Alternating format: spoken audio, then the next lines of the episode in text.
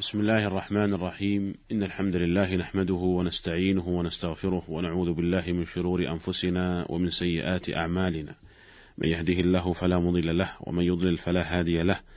وأشهد أن لا إله إلا الله وحده لا شريك له. وأشهد أن محمدا عبده ورسوله صلى الله عليه وعلى آله وصحبه وسلم تسليما كثيرا. أيها الإخوة المستمعون السلام عليكم ورحمة الله وبركاته. تكلمنا في الحلقة السابقة عن بعض صور إزالة النجاسة، وحديثنا في هذه الحلقة عما تزول به النجاسة، وقد اتفق العلماء على أن الأصل في تطهير النجاسات هو الماء، وقد وصفه الله تعالى بذلك في قوله عز وجل: وينزل عليكم من السماء ماء ليطهركم به. فالماء هو الأصل الذي تزال به النجاسة، ولكن هل يمكن أن تزول النجاسة بغير الماء كالشمس والريح وما وجد في الوقت الحاضر من وسائل الترشيح والطرق الفنية المتقدمة؟ اختلف الفقهاء في ذلك، فذهب بعض الفقهاء إلى تعين الماء لإزالة النجاسة، وأنها لا تزول بغيره من الشمس والريح وغيرهما، وهذا هو المشهور من مذهب الحنابلة. والقول الثاني في المسألة أن النجاسة تزول بأي مزيل من الشمس أو الريح أو غيرهما، وهذا هو مذهب الحنفية ورواية عن أحمد، واختارها شيخ الإسلام ابن تيمية وابن القيم رحمهم الله تعالى، وذلك لأن النجاسة عين خبيثة، نجاستها بذاتها، فإذا زالت بأي سبب كان عاد الشيء إلى طهارته، ولأن النجاسة من باب التروك واجتناب المحظور، الذي إذا حصل بأي سبب كان ثبت به الحكم، ولهذا لا يشترط لإزالة النجاسة نية، وهي تدور مع الخبث وجودا وعدما، فمتى زال الخبث بأي سبب كان زالت النجاسة. وهذا القول الأخير هو القول الراجح في هذه المسألة والله تعالى أعلم. وقد أخذ بهذا القول مجلس هيئة كبار العلماء في المملكة العربية السعودية في قراره الصادر بشأن حكم مياه المجاري المتنجسة إذا عولجت بوسائل التنقية الحديثة فهل تصبح طاهرة؟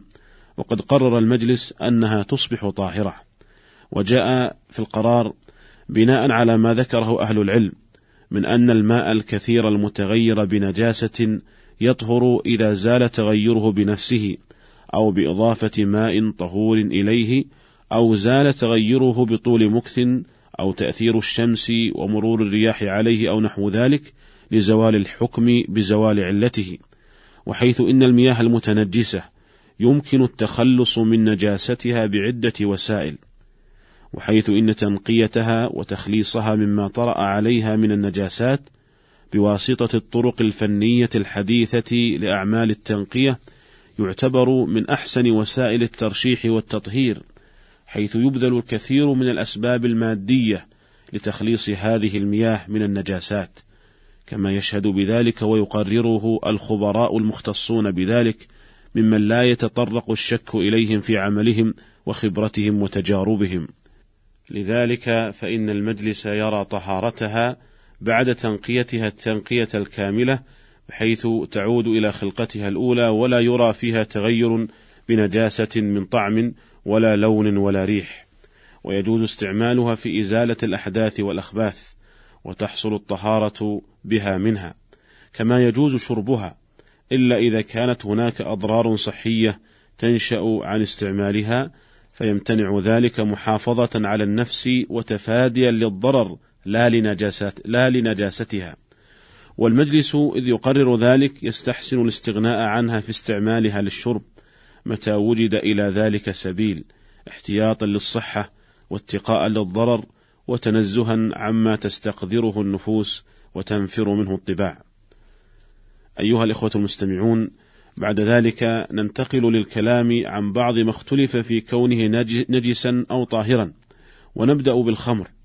نبدأ بالخمر في هذه الحلقة، ونستكمل الحديث في حلقات قادمة عن بعض المسائل التي اختلف فيها من حيث النجاسة أو الطهارة، فنقول قد اختلف العلماء في نجاسة الخمر، وعلى ذلك يجري الخلاف في نجاسة الأطياب المشتملة على الكحول.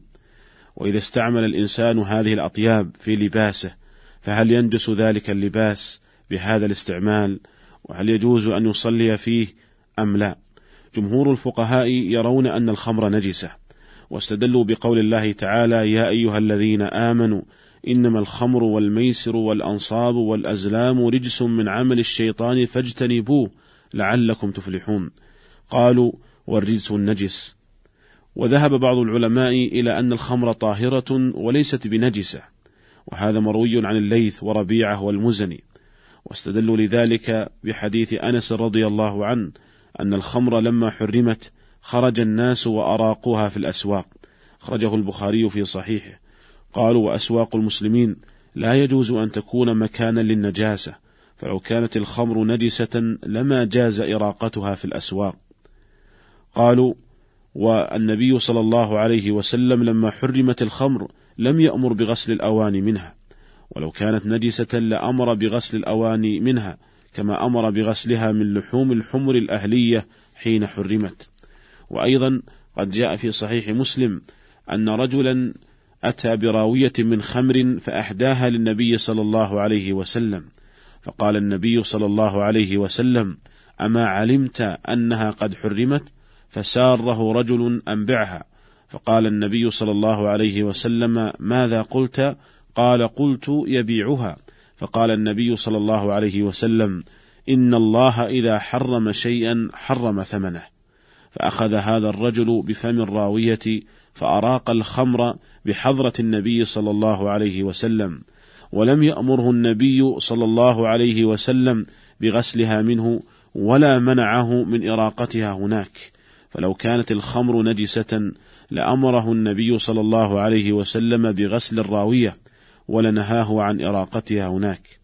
قالوا والأصل في الأشياء الطهارة حتى يوجد دليل يدل على النجاسة. ولا يوجد دليل بين واضح يدل على نجاسة الخمر. وأما الآية الكريمة فالمراد بالرجس في الآية النجس نجاسة معنوية وليس المراد به النجاسة الحسية. والدليل على ذلك أن الرجس في الآية قيد بقوله من عمل الشيطان رجس من عمل الشيطان فهو رجس عملي وليس رجسا عينيا ذاتيا. بدليل أن الخمر قرنت بالأنصاب والأزلام والميسر ومعلوم أن الميسر والأنصاب والأزلام ليست نجسة نجاسة حسية. فقرن هذه الأربعة الخمر والميسر والأنصاب والأزلام في وصف واحد الأصل أن تتفق فيه. فإذا كانت الثلاثة الميسر والأنصاب والأزلام نجاستها نجاسة معنوية باتفاق العلماء فكذلك الخمر نجاستها نجاسة معنوية لأن ذلك كله من عمل الشيطان. وهذا القول الأخير وهو أن الخمر ليست بنجسة نجاسة حسية هو الأظهر في هذه المسألة والله تعالى أعلم.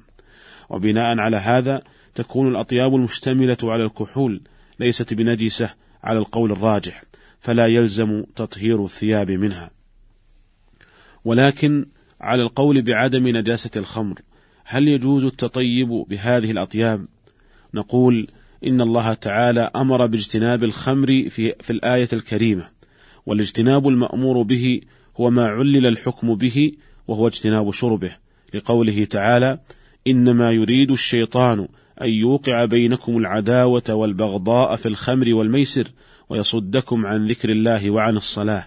فهل أنتم منتهون؟ وهذه العلة المذكورة في الآية لا تثبت فيما إذا استعمله الإنسان في غير الشرب.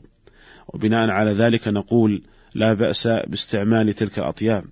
وبعض أهل العلم يقول الأحوط اجتناب التطيب بها على سبيل التورع.